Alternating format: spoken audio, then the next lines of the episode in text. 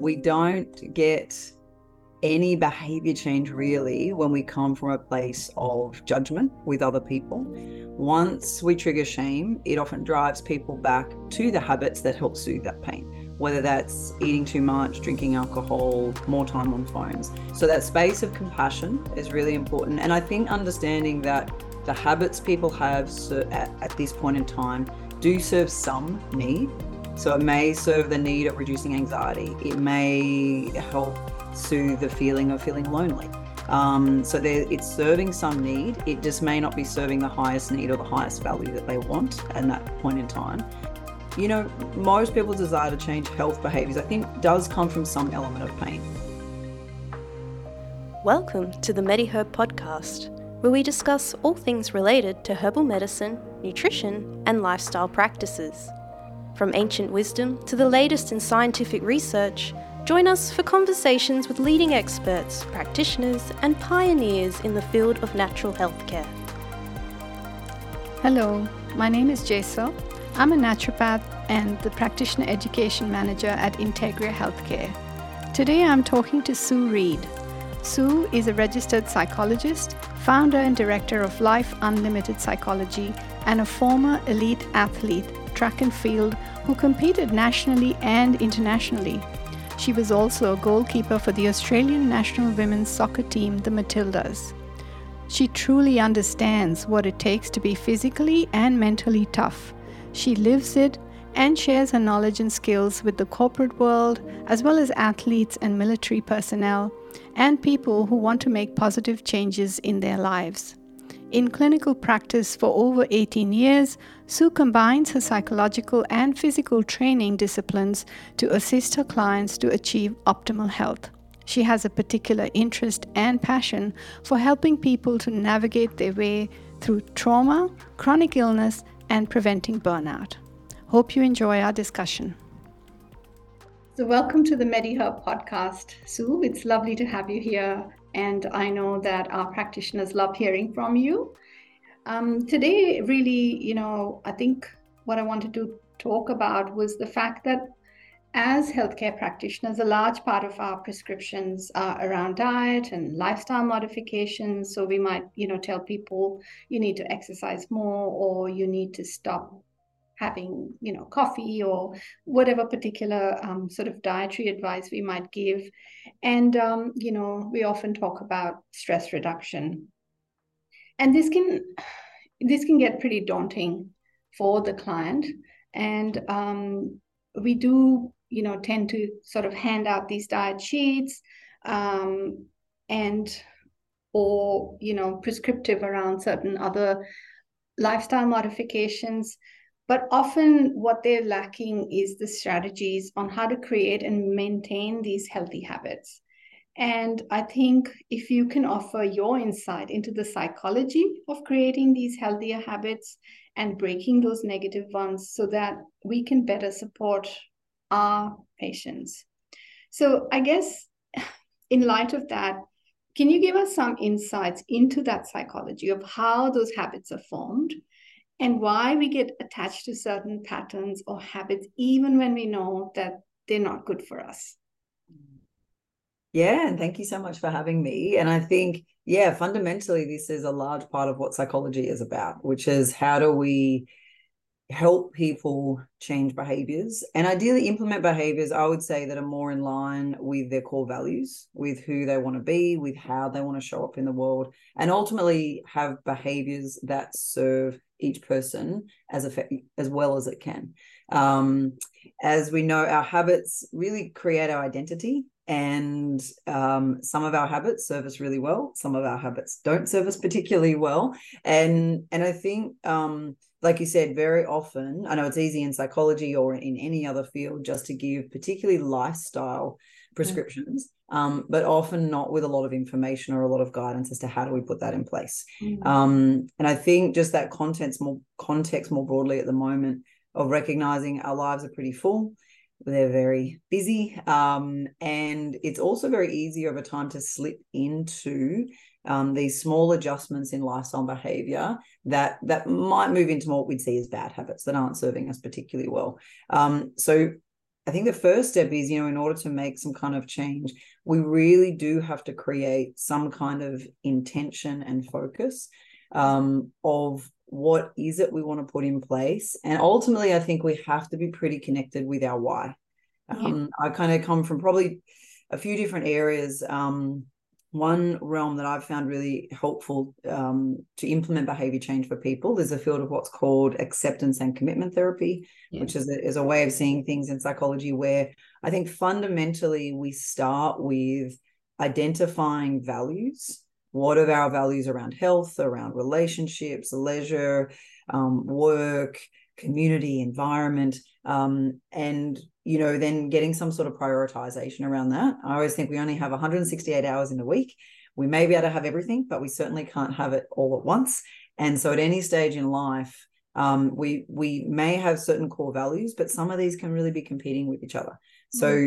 the first step of stepping back and taking some time to recognize at this point in time, given who I am and what stage of life I'm at and my core values, yeah. Where are the areas that I want to invest the most amount of time or priority and action? Um, mm-hmm. And once we get some clarity around that and what that looks like, the, the values that we want to put some attention into, then we've really got to drill it down into specifics. Mm-hmm. So, what are the actions and behaviors that are going to reinforce me acting in line with my values? And I think at one level, we can forget this step of um, even as a practitioner, we may have great intentions. we want people to change, but if they're not fully signed up to that or committed, or they don't understand the benefit um, and how it's going to fit into their lifestyle, improve their lifestyle in some way, we're, we're probably already starting from a more limited base, like a poor outcome. Mm. Um, so the why and the values is pretty important. Um, and I think, you know, and sometimes with health, um, where we may often want to see that we want sim- some symptoms to go away.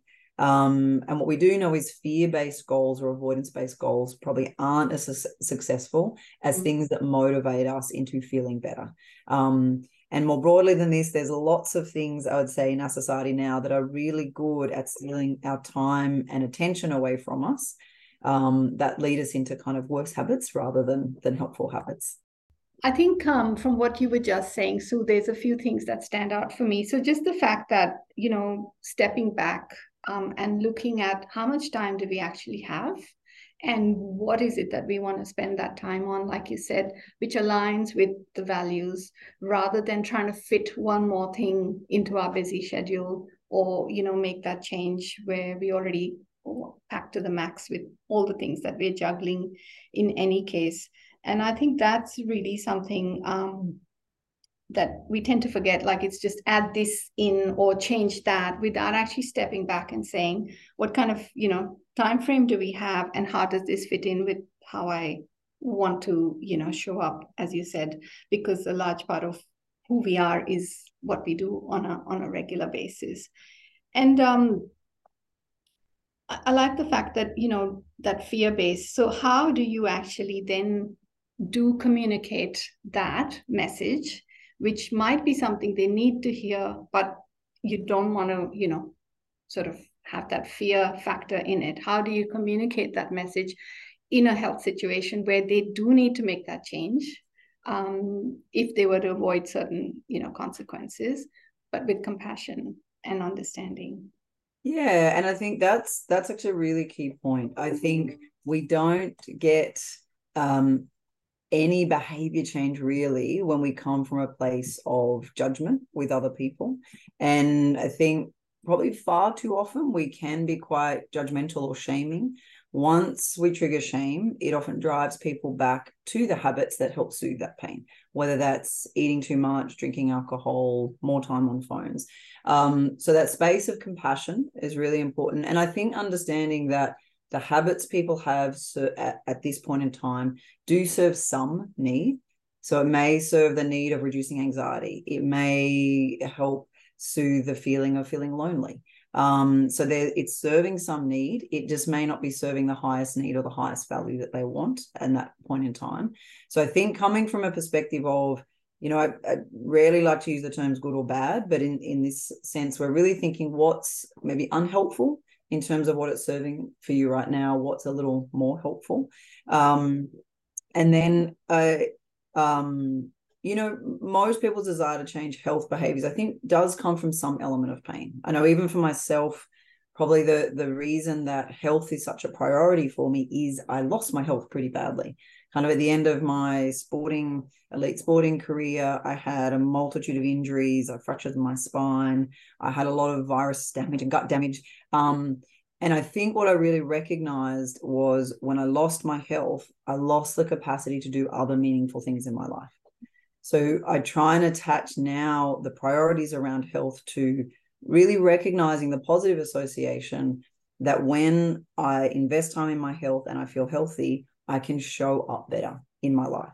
So that positive pull is um, one, I feel better, but two, I can be a better psychologist. I've got better energy to travel, to engage as a family member, as a dog owner, um, to go to the beach, to kind of do enjoyable things. So um, rather than the kind of shaming avoidance side of it, I try and really draw towards what are the the actions that it allows me to kind of um, put into my life when I prioritize health. Um, so I think you know there's, there's, some discussion around that is what are the values. I think i remember really clearly working with a woman who um, wanted to lose weight. She'd been obese most of her life um, had a lot of health issues and she'd had all the discussions and all the things of being told what to do from various health practitioners most of which came from quite a judgmental place and triggered a lot of shame which really reinforced the behaviors and all we did was step back and start to look at values. One, what's driving some of it? And there were lots of reasons why, um, you know, she got to that point and, and very understandable reasons. Um, but when we really talked about like, A, do you want to lose weight? Do you want to change in any way? And if you did, what would be the strong driver or motivator? And wow. for her, actually, um, it was no one had ever asked her that before. And the, the most important thing, she's like, what I've always wanted to do is travel around the world. And she had some countries she wanted to go to and some really key things. And um, and as she was getting on in life, she was like, uh, this is not possible in my current health state. And so we just actually really clearly, so this driver of what you want to do and travel, when would you do it? What would that look like? We built the picture of something that would drive her towards that.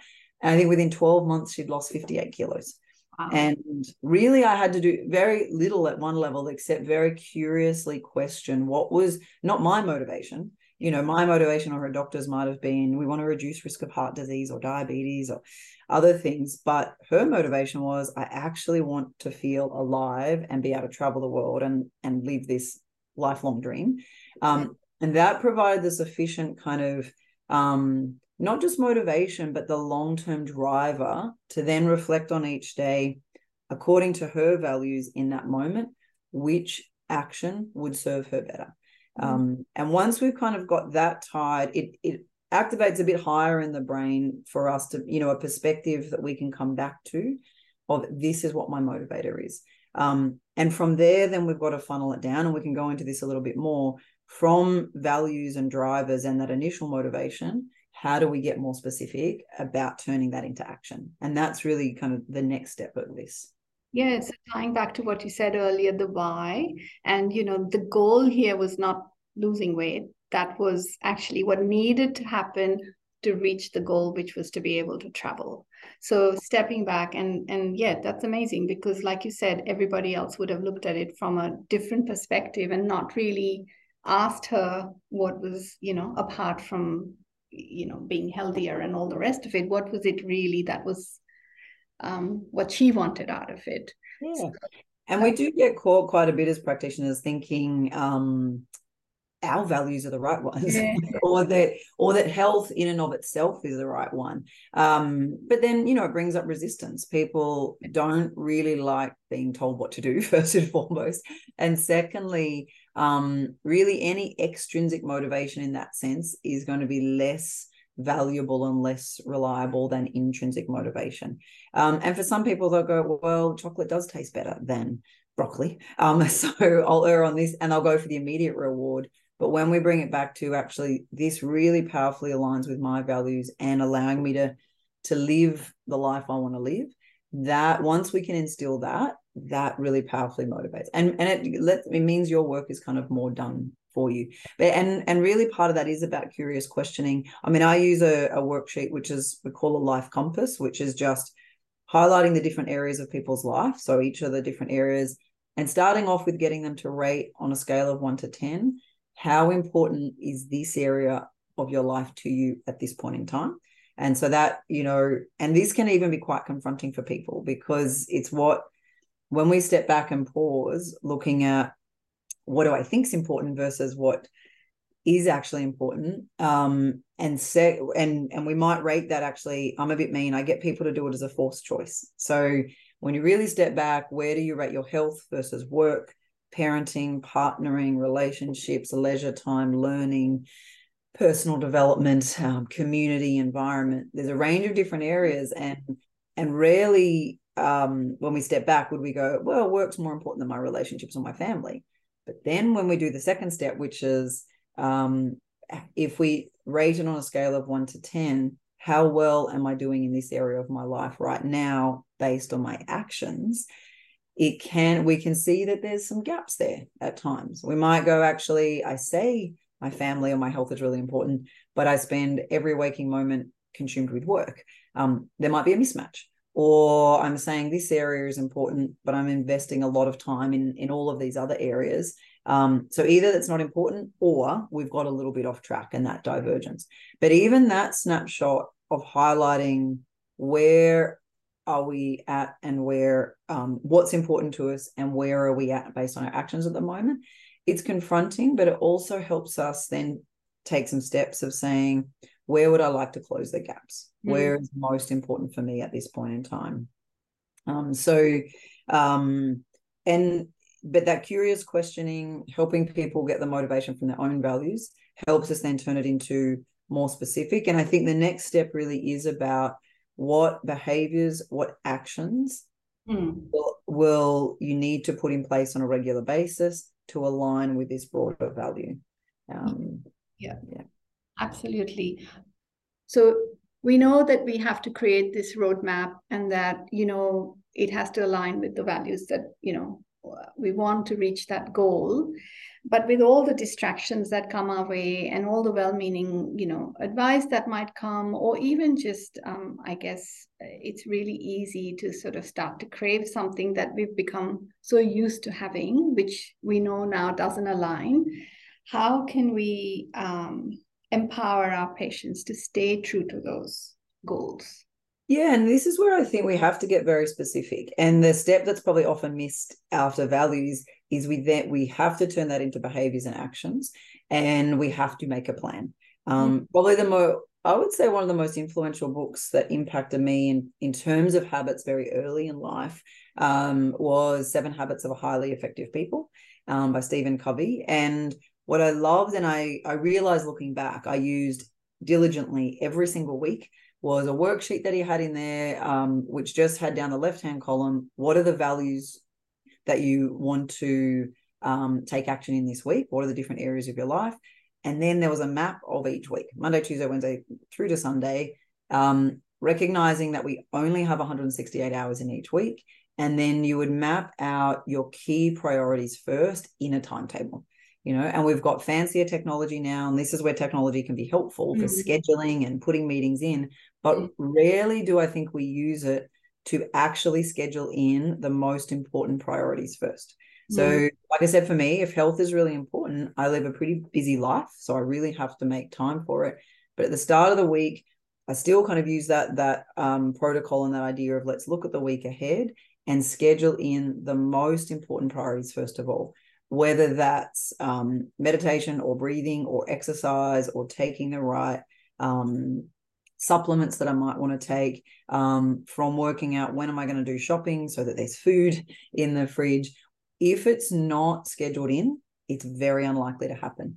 Even if it's scheduled in, there's still a little hiccup there that it can we can still and these are the two other things we get into around emotions and thoughts um, it's still um, challenging to push through. But if we've not made a plan for it, the chances of it happening are, are kind of less than zero, yeah. or they happen by chance and they're not systematic. And one of the um, one of the other great books I'd refer people to, Atomic Habits by James Clear. I think one of the really great quotes that he has is recognizing that we don't rise to the level of our goals, we fall to the level of our systems. Mm. And I think equally, when I think back about being an athlete, people often say, "Oh, you must be really motivated," or you, you know, it's easy for you because you're motivated.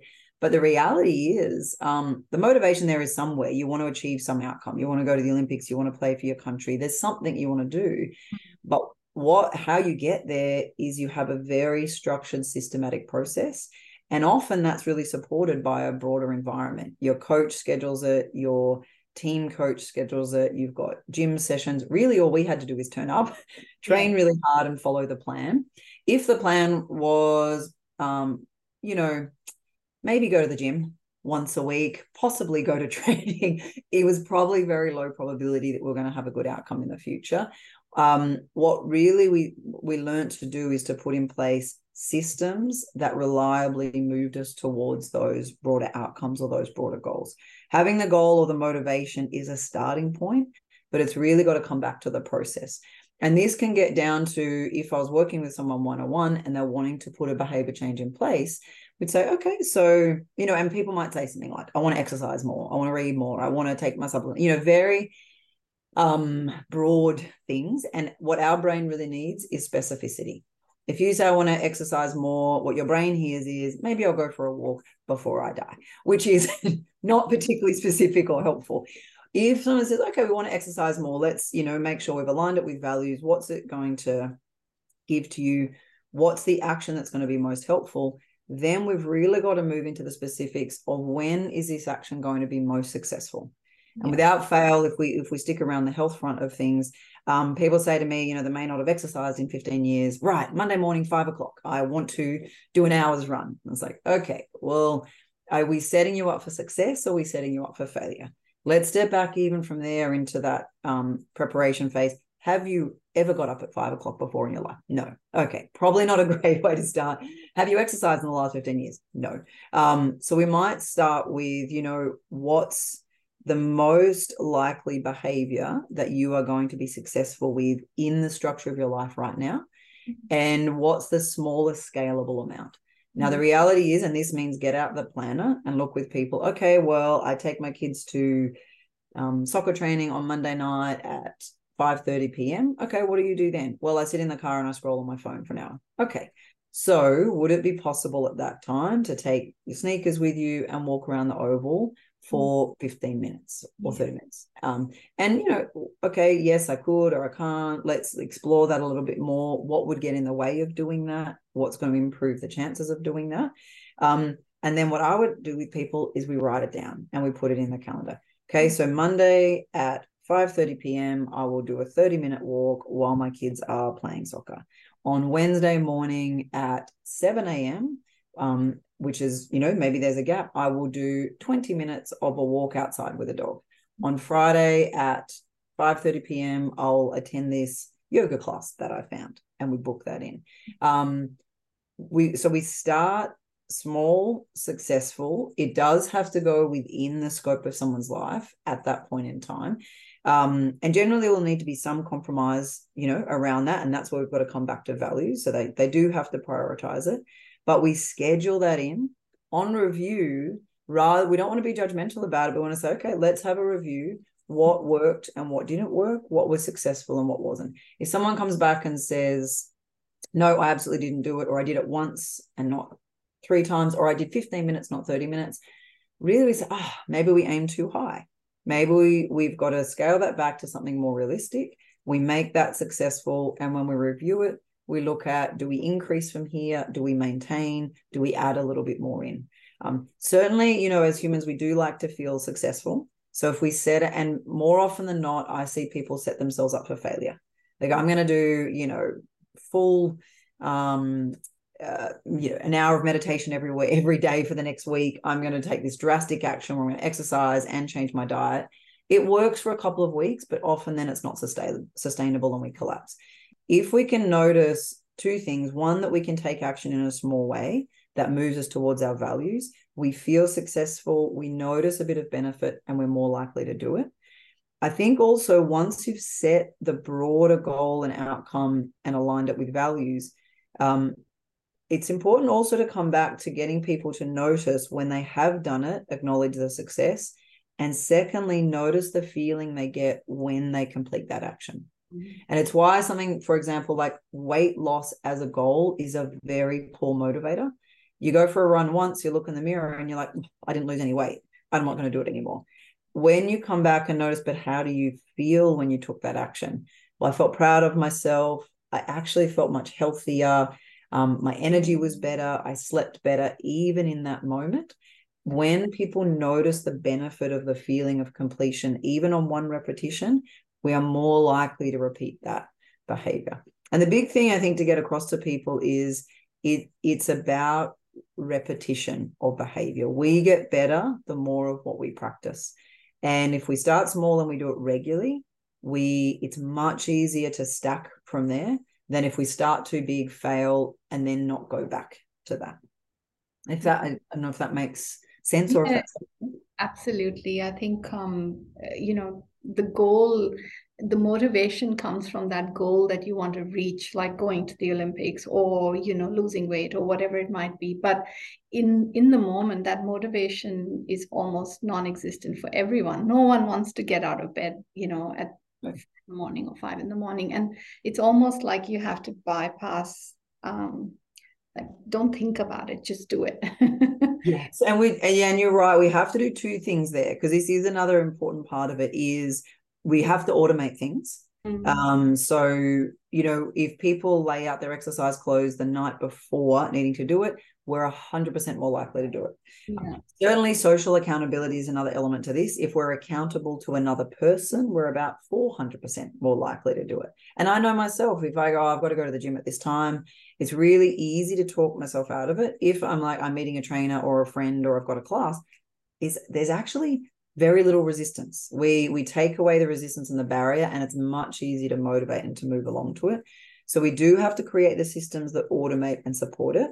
And that's the first part of the process. Do you have exercise shoes in this instance? Do we have we created the space for it? Have we checked our body and our systems? Do we have clothes? You know, let's put those systems in place. Um, but the other two things that we have to make space for, and this is what we also forget. So you need to know what your values are, maybe what the longer term goal is that we're moving towards. But in terms of taking the actual behavior, there's two big things that get in the way. Um, one is making space for the challenging emotional experiences that come up when we're about to take a certain behavior. The second is our own mind is mm-hmm. one of the biggest distractors from us taking effective action. Yeah. And like you just said, as soon as we think about it, oh, it's cold outside, or this is, you know, it's very easy to talk ourselves out of it. And maybe as a practical example, the way I would relate that to myself, um, and let's say, you know, more than anyone, I should be able to exercise. I've exercised professionally, I've done it most of my life. Um, it's now one of, you know, health is one of my primary values. Mm-hmm. The actions, however, to stay healthy are not that easy. Yeah. And they involve actually setting a lot of boundaries. They involve saying no to some things in order to make space for health related activities. So, although I want to stay healthy, in reality, what that means is I've got to buy certain foods and cook certain meals. I've got to um, say no to certain social occasions so I can do certain um, physical related activities. I've got to make space for meditation and breathing and yoga. Um, but so I might say, okay, in, on the values worksheet, health is 10 out of 10 important. Yeah. Practical tool. I know for myself, exercise is one of the most important, actually, mental health strategies mm. for myself. When I mm-hmm. exercise regularly, I think yeah. more clearly, I sleep better, I'm a better psychologist. I'm just a better person all around. um, and everyone in my life knows it. Like if I don't exercise, I definitely um, don't show up as effectively. Day to day, um, I know my weeks change quite a lot. So each say, Saturday or Sunday, I sit down, look at the calendar, and I work out where is my first priority of exercise going to go. Um, I will map the times out, whether it's the morning or the evening if I'm going through a particularly busy time, I won't leave that to chance. Mm. I know, well, my mind's probably going to want to talk me out of this. So mm. I might book a class and pay for it, or book a trainer, or something that actually gives me a system that requires accountability. Um, but very interestingly, I know when I feel better, when I do exercise, I feel better. Everything is better. It's a core priority. At 6 a.m. for me or whatever time, 5 30, 6 a.m. when the alarm goes off, perhaps to go outside, particularly where I live in Canberra, yeah. in the middle of winter, it might be minus six degrees. All of a sudden, my mind tells me none of the reasons why I actually want to go outside and do this action. What's much more likely to show up is avoidance based thoughts. So my mind says something like, it's cold. Um, why do I live in Canberra? I don't need to do this. I'm going to stay in bed where it's warm. My knees hurt. My back hurts. My mind will say things like, you know what? I've exercised enough for three lifetimes. I don't really need to do that. Maybe I shouldn't judge myself on how I look. I don't need to go and exercise.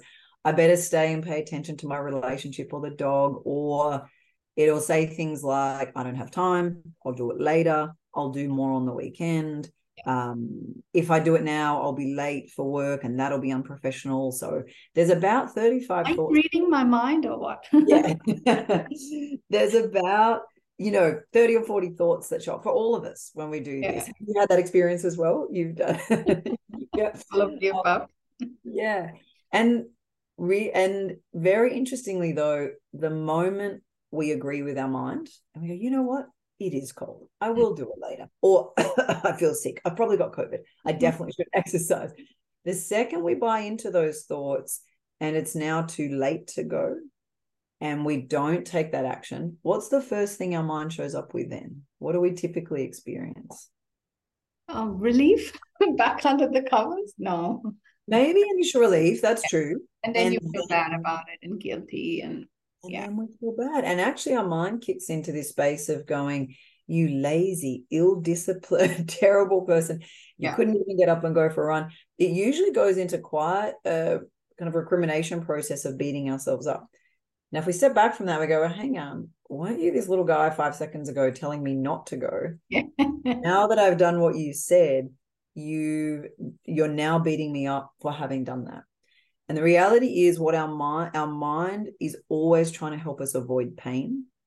The way we resolve problems in the outside world, if there was um, bad weather, we get out of the bad weather. If there's a wild animal, we avoid the wild animal. If you touch a stove and it's hot, you pull away. We don't sit in those spaces of pain for too long.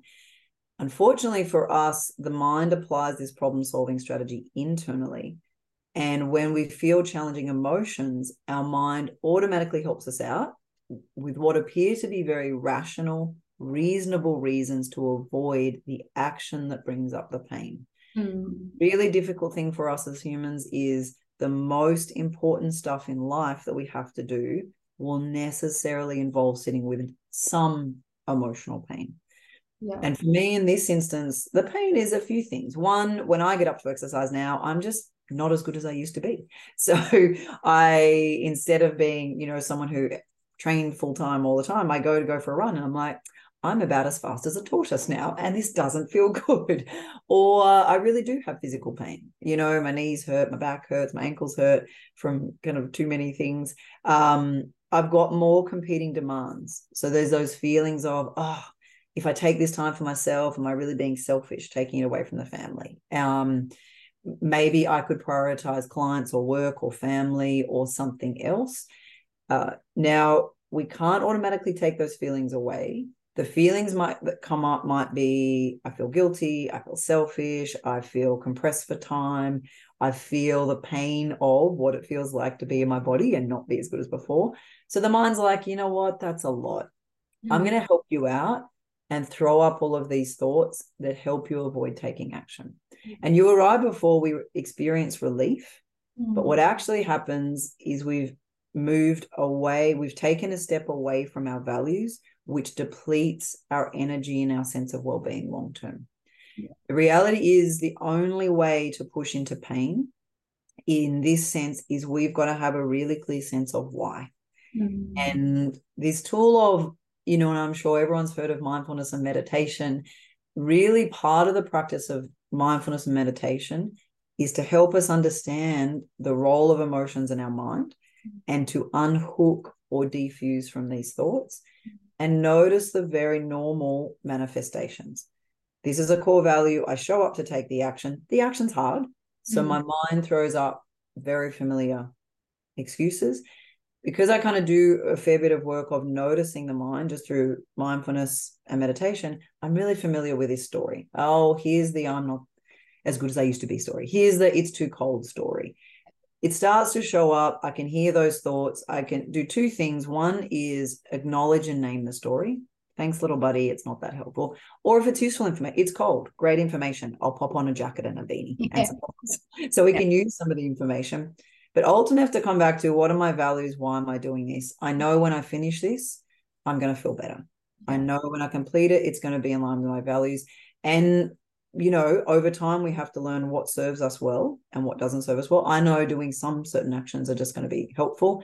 So, can note the story, but also we've got to be just compassionate to the emotions. I feel this way, but my higher value is I want to take this action because it serves me better. And the reality is, when we can make space compassionately for the emotion, I'm going to take my guilt and my feeling of selfishness and that pain and go for a little run outside. We build the skill of of being able to manage the emotion and unhook from the thought, and we've completed a repetition. Mm. The only way to get better at any behavior is to practice it regularly. Mm. Um, and in sport, you know, we might do 200,000 repetitions before we know that we can perform an action under pressure. I think in daily life, people are like, oh, I tried that once and it didn't work. I'm like, mm, once is probably not enough. um, but I think this, yeah, I don't know if that kind of um, helps clarify it. But this mm. really what we're wanting to get is mastery over riding the wave of making space for the emotions and also unhooking from the thoughts. And I think when people want to add things into their busy life, they actually get caught at saying, well, I don't want to say no to other things. Mm. Only have 168 hours. You may have to, you actually, you will have to say no to some things in order to make space for new things. Mm. And, and we'll often ask in psychology a willingness kind of question. Are you willing to not pick up your phone in the morning and go and do your prioritize action first before you look at Instagram, for example. Oh, I don't know if I could do that. Are you willing to make space for the feeling and discomfort or feeling a bit guilty, taking time away from other people to invest in yourself in mm-hmm. order to move towards your values? Mm-hmm. But I think if we aren't prepared or if we don't realize that those difficult emotions are going to come up, we actually trip ourselves up and we fail because we we can make all the plans we like, but then we go, oh, I felt guilty, so I didn't do it. So, um, and the feelings aren't going to go away initially. You know, mm. if you've had a lifetime of taking care of everybody else in your life, you've prioritized everyone, and now you say, "Well, my health practitioner said I should look after myself. Um, I'm going to go and spend 15 minutes taking care of myself." The first intense feeling that comes up is guilt, yeah, and feeling of selfishness, and sometimes a deeper story of I'm not worthwhile enough if we're not prepared to catch that feeling and expect it, oh, there's my feeling of guilt and lacking in worthwhileness. Can I be kind to that? And can I take one step towards my valued outcomes? Mm-hmm. Um, and and I think when we have that framework, it makes it easier to move through it. If the goals we set are too high, the emotional hurdle is too big. Yeah. You know, if you say let's take one hour, but you've never been successful at 10 minutes, the feelings are actually too overwhelming. Yeah. Yeah. So it's it's those, you know, manageable bite size you negotiate down based on your you know goal and value uh, outcome that you want to reach but also i think um, importantly in in like you said you know if you're going to wake up and all of these things are going to come to because your mind's looking for a way out of that pain it's actually taking those individual little steps as well like you know dealing with them knowing that it's just a story and it's a familiar story. Um, and and i think for me the way i look at it is you know get out of bed is one step. Not I'm going for a walk in a minus six degree temperature when I don't want to, but just let's just get out of bed first. And then, like you said, the shoes are there, the clothes have been laid out. Let me just wear my shoes. So, you know, breaking it down, even maybe, um, does that does that help? Do you think? Um, yeah, absolutely. And that, um, yeah, the the smaller fragment we can break into. Mm-hmm. And one of the recommendations when we start a new habit like that is even say it out loud. I'm just, mm-hmm. I'm putting on my shoes I'm getting my jacket on. I'm walking to the door. I'm picking up the dog lead. So yeah. that um, sort of naming the action and breaking it into bite-sized chunks. Mm. Our brain is pretty good with small, concrete information, mm. Mm. and the um and making you know small things like make the cue visible. If mm. I know if I have to go, oh, I haven't put my shoes out, I don't know where they are. You've just lost ten minutes and that allows space for the mind to creep in with the negative story. So um, the smaller the bite-sized chunks, the better, and our mm-hmm. brain copes much better with that that very concrete information. Mm-hmm. Um, and I think we we've you know forget if you try and train any mammal um it's that's exactly how they train them it's whether the dolphins in um doing their kind of shows in in various environments it's little small iterative mm-hmm. bits of behavior that are rewarded and and we're kind of the same you know we're complex beings but in reality our habits are about what we make attractive what we make visible um, you know if you come home and there's um, a, a, a, bowl of wine on the counter and a glass sitting there you'll probably pour it yeah. if if you have to walk downstairs or you don't have it in the house and you have to go to the shop yes it's possible you'll still have it but you've made it more challenging and you've put some barriers in place. Yeah. If we want to create good habits, and this is one of the things out of Atomic Habits that James Clear talks about, and some of these based on these real um, psychological principles of recognizing we want to make the cues visible mm-hmm. that help create a system to move towards our behavior. We want to make the habit attractive. So it needs to align with our values in some way. Um, and we want to make the steps easy. Like you were saying, you know, that small breaking it down what's the easiest things that's going to move me to the next part of this process? Um, and we want to create some kind of instant reward. Now the reward i think often we think i went and did that i better reward myself with you know a chocolate. But um, the reward i try and link people to is what's the positive feeling you're experiencing right now when you've taken this action? Um, from intrinsically i feel like i'm acting in line with my values to actually I think better, I breathe better, I'm, you know, um, feeling something beneficial in this present moment. And that's a bit we often forget is that that usually with positive behaviors that that move us towards where we want to be, even when we've completed one repetition, there's some benefit around that.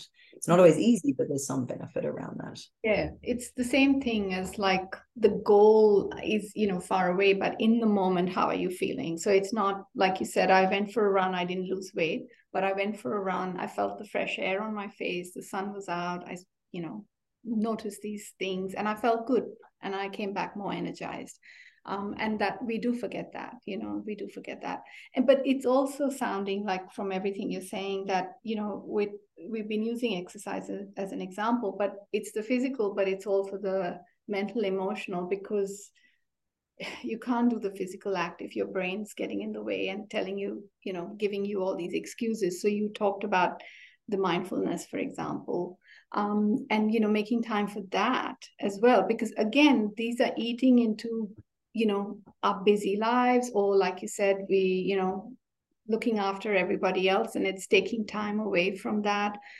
One of the things um, i had read a while ago was that you know sometimes when we say that i'm going to meditate at 10 o'clock in the morning or at 7 o'clock in the evening and then it doesn't happen because our lives are busy. And it's more useful maybe to say I will spend 10 minutes sitting in solitude as soon as I've gone to the you know bathroom in the morning for example so it's linked to a previous activity like brushing your teeth that you do every day rather than a time so that it becomes like a cue does that sort of um, help as well yes Absolutely. And I think we often call that habit stacking. So, you know, most of us, you know, if you have young kids, you'll know they don't always just naturally want to brush their teeth. But so you create some cues for them to brush their teeth. Most of us as adults probably unconsciously we just get up, we brush our teeth, and hopefully we brush our teeth before we go to bed as well. Um, aligning new habits with things we've always we, we're already doing absolutely helps us add more positive kind of aligned behaviors within that. So, and like you said, it might be um, every time I open the laptop, I do 10 push ups. Every time I brush my teeth, uh, or before I brush my teeth, I take one minute to do some breathing practice. A really nice one, you know, things that we already have to do, like eat, might be um, before I eat, I'm going to put the plate on the table and I'm going to take one minute of deep breathing and smile before I eat, for example. Um, but absolutely, if we can habit stack mm-hmm. to those already established patterns, we can start adding in the behaviors we want on top of those other ones. And really, part of that is about reducing the what we say, reducing the friction, mm-hmm. reducing the barriers to implementing new behavior. And we forget we all already have habits. It's mm-hmm. just some of them, do they serve us well? Do they not serve us well? So if we can add other things we want to do on top of those ones, then we're we're moving in that right direction. And I think, you know, there's two things here. One in our busy lives now, um, one element of this is we rarely step back away from the busyness to really assess. Hmm. How am I going according to my values and where I want to be? Where am I actually spending my time? And this is something again, um, yeah, there's lots of things I realized I learned from sport. After every training period or every competition, you go through a review process. Yeah. What worked? What didn't work? Were we successful? Not successful? Uh, and you've got to go through sometimes that painful review. When you're successful, it's great. Okay, let's do more of that. But when things don't go well, okay, what got in the way? And we do that in, I guess, in a non-emotional way. And then we look at how do we apply new learnings to the future if we can do that in our lives, whether it's weekly or monthly, um, we can start to make these very small positive changes in the direction we need to go. But I think the we rarely cultivate just a little bit of pause moment away from the busyness. And when we do, and even better, when we start to just um, track what we're doing, we notice, oh, actually, it's not so much that I just don't have time. It's where I'm spending my time and what I'm displacing instead of that. And again, that can bring up a little bit of pain. We've got to make space for that compassionately. But I think if if we allow ourselves to pause and reflect and you're still breathing, you've got a chance to close the gap between where you're currently behaving and where you'd like it to be. Mm. But that first, and sometimes when you're working with someone, the review process, okay, let's look at the scope of your life if they're like i've got 10 kids and i've got a partner and i've got a job and everything's really hard like okay um, let's give chores to all those kids and make your life easier. Or, or let's work out this is still important so how are we going to make it work? But let's actually look at what's happening in your life at the moment. Um, and one of the the slightly mean things i often do with clients is get them to track where they're spending their time. So there are habit trackers online that you can very easily download and just notice you um we often get you to write like what just what you did, kind of ticket, and would you consider that a neutral behavior, a bad habit, a good habit for you? Maybe get up, you know, neutral or good behavior that you woke up, got in the shower, or woke up, looked at my phone yeah. the rest of the game was gone. Or looked at my phone, had a shower, did things. Where does this fit in, and how much time are you putting in there? Mm-hmm. I find every single person who comes in, um, certainly wanting to change behaviors in psychology, the first thing they'll say is, "I don't have time," of mm-hmm. course. But really, it's about given we've all got the same amount of time, what are you willing to sacrifice and give up to invest in more of the behaviors you want in the time that you have? Mm-hmm. Um, and the big thing now that displaces unconsciously good habits, unfortunately, is our technology. Yeah. I know if I pick up my phone, uh, I don't mean to, but 20 minutes on Instagram is just gone. Now that's like a rowing session for me or a meditation session. Um, so I think that true assessment is quite important. And and we get very much into the narrative, life so busy, life so busy, life so busy. But then I just do this thing where I just creepily watch people all the time because I'm fascinated with human behavior. We're constantly saying we don't have time. But really, if you assess people's whole day, it's like, well, you said you didn't have time, but there was, you know, two hours on Netflix and three hours on social media and two hours on gaming. And every moment in between every other moment, you were on your device. Now, mm. not from a judgmental perspective, if that's serving you, great. But hey, you just told me this is really important. So if we're wanting to find time, where are we going to take that time from? And again, you know, it's probably why I love the Stephen Covey book so much is his quadrant of urgent, non-urgent tasks mm-hmm. and important, not important. Mm-hmm. Most of us spend a lot of time on the urgent and maybe the urgent and important. or the urgent and not very important, but we don't spend a lot of time in the important, not urgent category. Mm. These are the th- the habits that we have to plan. No one's probably going to be pressing us to do, but it's the things like meditation, like getting to bed earlier, like making your bed, like planning the week, um, buying good food on the weekend. Things that maybe aren't urgent, but mm. they set you up to take action that's more important on a regular basis. Um, and that's, you know, I think the power of pen and paper or a, you know, the version of tracking it online is about assessing where am I actually spending time right now. And we don't do it because it's a bit horrifying. When I go, no, I didn't have any time today. And I know I've looked at it and gone, gosh, I spent two hours on social media. Um, if that's in line with my choices, great. But actually, if I'm feeling a bit sick, like it's not at all in line with what I wanted to do, mm. and I feel like there are a lot of other more important things, then that's where we can start stealing time. And ideally, we want to start taking time from the non important, non urgent category, which is the okay, one, it's it's distractions, it's things popping up. Um, and it's complex with our, our phones now because whenever we feel feelings that are difficult to deal with, we often want to distract from those feelings and our devices create a great distraction. Mm. We feel pain, we pop out into our phone, we avoid it. That doesn't actually help us deal with it longer term, but it helps us distract. But it, in the process, often displaces from those more important activities. Yeah. The, the phones and what they provide us is like the new sugar, isn't it? and and I would say even worse. Like sugar, of course, you know, and and this is hard. Like we have you know trillion dollar companies using our biology against us exactly. you know, even i think even with the the iphone you know we used to have our thumbprint on there to you know wake up in the morning put your thumb on it you could turn it off then we started looking at it less so mm-hmm. they changed it to face notifications so face id you open it up you see your notifications and what they've done is they've lowered the barriers for us checking social media oh i've got 35 notifications and now I haven't even thought about it unconsciously. You're on your phone for however yeah. long. Um, and I think we've, we've got to use technology to help us put good habits in place. But if we want to break some of these habits, we've actually just got to do the opposite. You know, if we're building a good habit, we want to make it obvious, we want to make it attractive, easy, and satisfying. To break a bad habit, we've got to make it invisible. So mm as simple as say with the phone, if you check it first thing in the morning, maybe you plug it in in the ensuite or just outside the bedroom door, um, or in the kitchen. We build some time delay or separation. So we make it invisible. We want to make it unattractive in some way. So whether that's noticing this isn't in line with my values or it actually um, depletes me in some way, we need to kind of make that link of making it unattractive. We want to make it hard.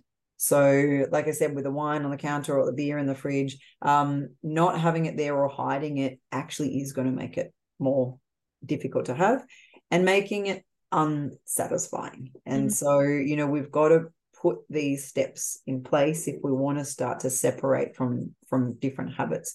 Um, and again, that takes a little bit of time to step back and go, oh, actually, I want to drink alcohol less, but I what's getting in the way of that? I walk in, there's wine, there's the glass, I'll have it. Can I put some delayed steps in place and put some friction or some barriers in place there? So we want to optimize systems that help us move easily towards what we want to do and make it harder to to kind of to move away from those things that don't serve us well. Yeah. Well, you've got a um, you've given us a lot to think about, Sue, and I think um, definitely you know simplifying our life in many ways is is the key here.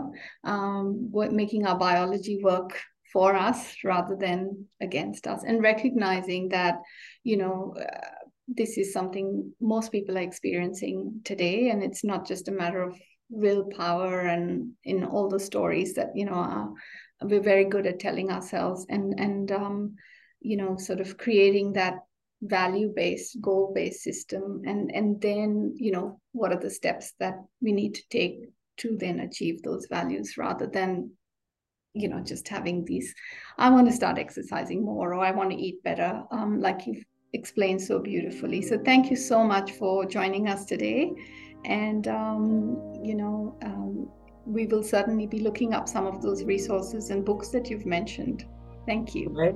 Thank you so much. And I think ultimately bringing a hint of compassion to the whole process is most important as well. So thank you so much. And to our clients as well. And absolutely, absolutely. Thank you. Thanks, Sue. For more educational resources, please visit the Integria Practitioner Education Centre at practitioner.integria.com. Please note that this podcast is for general information only, and practitioner discretion must be utilised. It is not a replacement for seeking professional health advice, nor should it be taken as medical advice.